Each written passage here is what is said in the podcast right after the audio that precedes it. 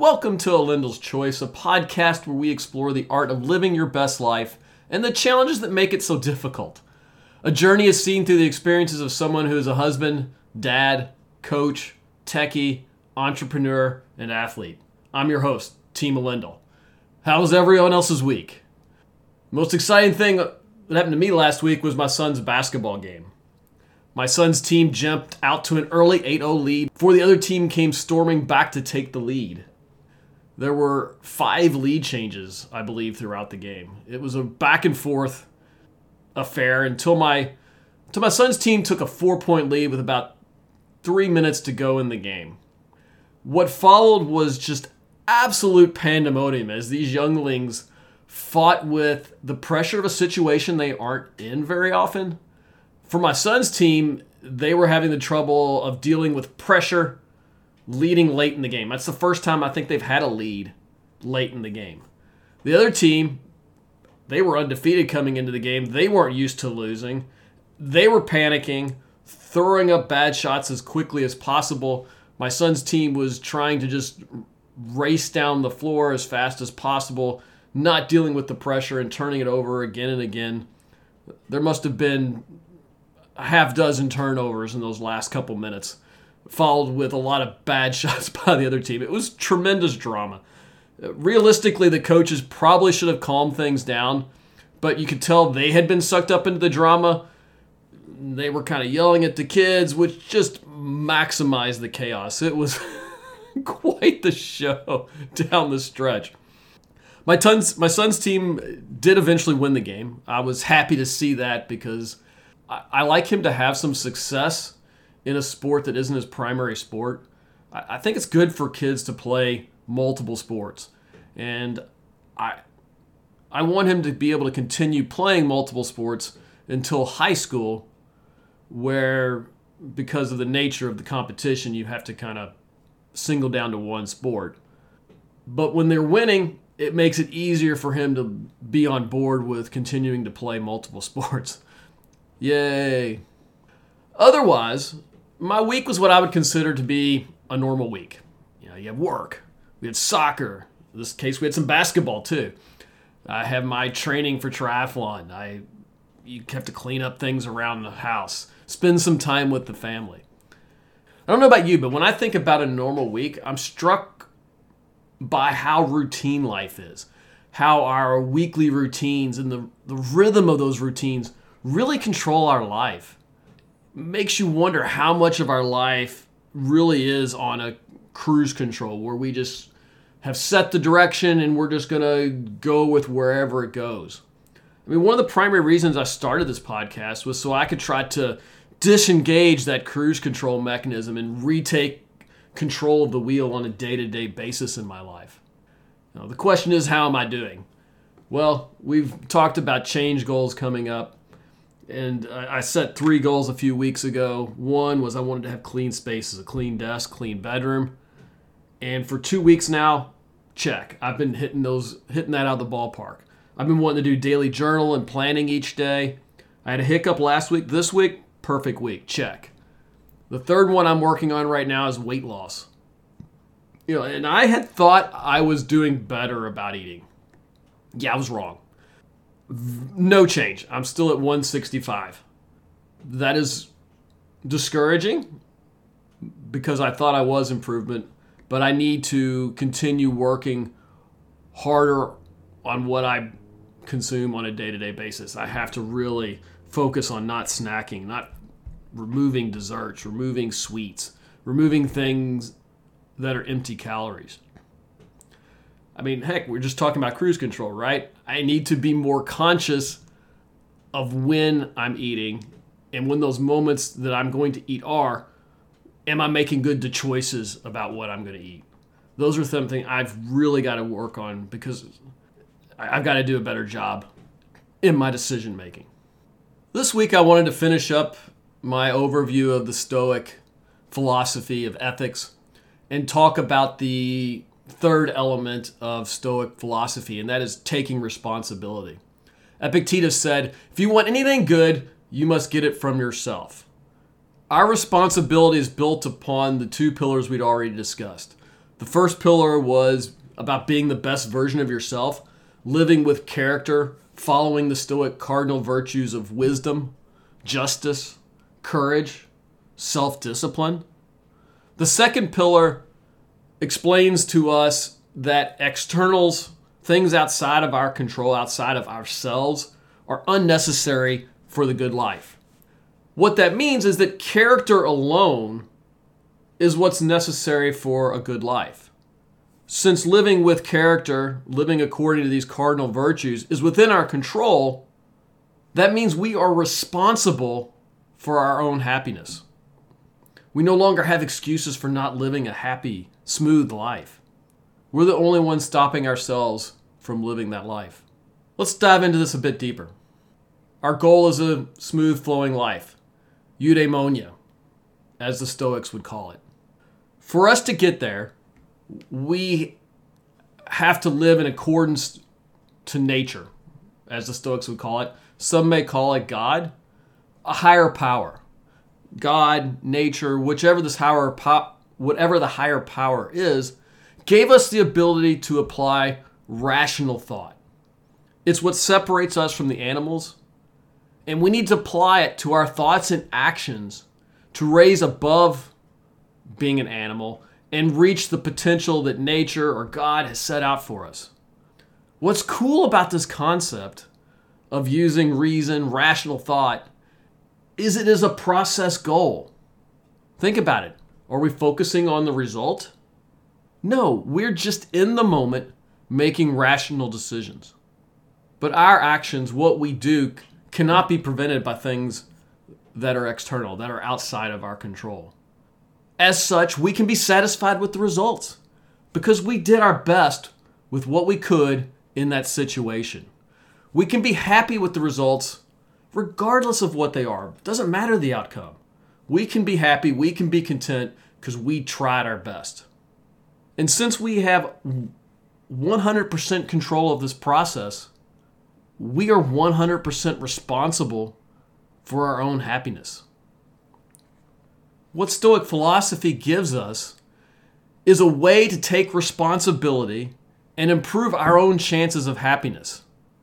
And the process begins by not letting happiness be defined by things outside of ourselves, outside of our control. If we are focused on things that are outside of our control, then we're opening ourselves up to emotional suffering. Things outside of ourselves is the root cause of our unhappiness. It's impossible to have conditional happiness. If I have X, I'll be happy.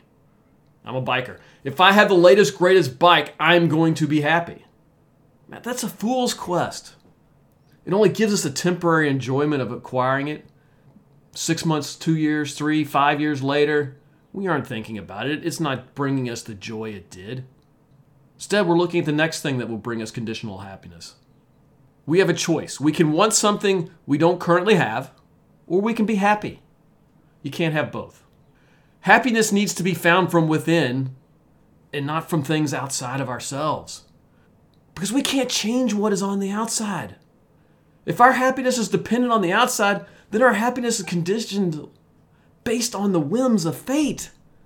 We're nothing but twisting in the wind if all we care about are things that are outside of ourselves. Our responsibility is not to worry about the things that happen in the world that we can't control, that we can't change. Our responsibility is to change the way we see these outside influences. Let's change what's possible to change. Fortunately, God, nature, whatever higher purpose you believe in, gave us the ability to reason, gave us the ability to make rational thoughts. What this does is provides us with a way to make proper judgments on what happens to us. We can decide what these outside events mean to us. It is this ability to decide the core purpose of rational beings, which is the source of our freedom. We don't control what happens to us, but we do have the power, we have the freedom to control our opinions of those events. Epictetus said, We cannot choose your external circumstances, but we can always choose how we respond to them. External events have no meaning in and of themselves. It's our judgments that give them meaning, for good or ill. If you always respond impulsively to events, it will seem obvious to you that it's these events that cause happiness or unhappiness. Our troubles derive from our judgment of a singular event as bad. When we decide this event is bad, we give it meaning by giving it a value it doesn't naturally have. It is these decisions, judgments that are dictated by our beliefs that have been formed over a lifetime of living, the choices we have made, the environment we live in, the people we interact with. But we have a choice. We can make a decision. We can be victims of outside circumstances, or we can seize responsibility and make the best out of whatever circumstances come our way. Every event offers us an opportunity for control. We can control our response. This is our greatest freedom as humans. I know I've talked previously about Viktor Frankl. He was in a Nazi concentration camp, lost his family. All around him, people were dying on a day to day basis. He had no reason to be hopeful. He had every reason to be unhappy and in disbelief of what had been happening to him, to be dejected, to be angry. But he didn't choose that path.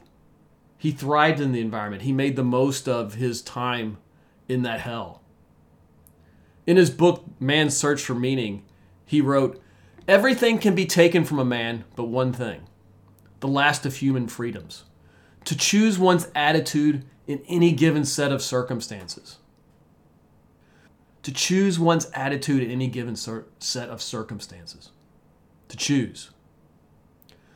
There's a gap between the stimulus we receive and the response we give.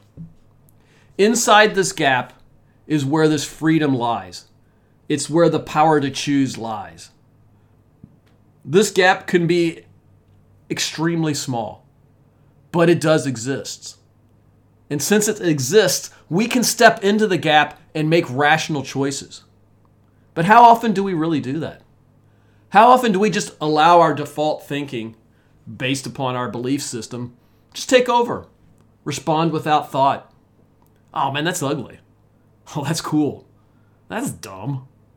How often do we allow our gorilla to respond? Make a snap emotional outburst. Dang it, flippin' moron! How often do we let fate toss us around like a rag doll? We know that the gap exists. Everyone has it no matter who they are, where they come from, where they currently live the environmental pressures of day to day life, who we live with, where we come from, they may affect the size of this gap, but they can't remove the gap. Having this gap is one way in which all of us are equal. Our challenge on a day to day basis is to be able to step into this gap and make good decisions. But this gap is only available if we're aware of it. We have to be vigilant. We have to always be on our guard if we hope to utilize this gap. Man, that's so much easier said than done. I know this is a daily struggle for me. Every night I look back on my day and I I know I see where I failed to step into that gap, where I made poor decisions, where I'm sitting at my computer, I'm working on something, I get a little tired and I need kind of a break rather than to go off and regenerate, I'm like, man, let me just surf for a few minutes. 30, 40 minutes later, I've wasted my time and I'm really no better off for it. I'm no I'm not rested any from it. Or I'd be like, man, I'm feeling a little hungry. How about some chips? All right, just it's just one cookie. It's not much, it's just a few calories. I'm gonna be working out soon. Every day these choices come to us and we struggle to utilize the gap to make good decisions. You know, the cool thing though about the gap is if you utilize it, you get to choose your response. Instead of the default response, instead of cruise control, we can choose one that's virtuous, one that fits our cardinal virtues. We can stop our initial impression, test it against rational thought, and determine what the best response is. Maybe surfing isn't a good idea. Maybe I should just go for a walk instead. I'm going to put that cookie down. I'm going to go grab a carrot instead. You know, th- this seems dumb, but there has to be a reason for it. Stoics call this reason choice, thinking before acting and reacting. Epictetus wrote, Men are disturbed not by the things which happen, but by, uh, but by the opinions about those things. Our responsibility is to bring awareness to any situation, that we can identify these initial impressions or emotions that drive our default, default response. With this awareness, we can then change our response to ensure our actions are virtuous. We can take any event and turn it into good fortune by acting with character. Stoicism challenges us to change ourselves whenever we can't change our situation. No matter how dire the situation, think of Viktor Frankl in a Nazi concentration camp. Doesn't matter how dire that situation is, your freedom of choice is always available to you. With great power comes great responsibility. It's our responsibility to choose how we respond in any circumstance. Heck, even if you can't stop the initial show of reaction to an event, we can still step back and make future choices based upon virtue. At the end of the day, external people, events, they don't have access to your mind. The emotions you feel, they don't come from externals. They don't come from the events that occur. They come from inside us. We need to stop blaming people or events for our own judgments. If we can just let it be, we don't judge something as good or bad, then we can't be troubled. Problem is, we have a whole lifetime of judgments and opinions to guard against. We've been on cruise control for so long, it becomes difficult to change meaningfully. It becomes difficult to step into that gap. It becomes difficult to live a life for virtue. I mean, that's one of the primary goals of this podcast was an attempt to apply these principles to my own life and maybe help others to do the same in theirs. With great power comes great responsibility. Take the opportunity to make good choices. Take your opportunity to use this power responsibly. Make good choices. If you've enjoyed this episode, give us five stars. If you're watching on YouTube, hit the like button. Doesn't matter what platform you're using, subscribe to get future content. And as always, have a great day if you want to. Remember, it's a choice.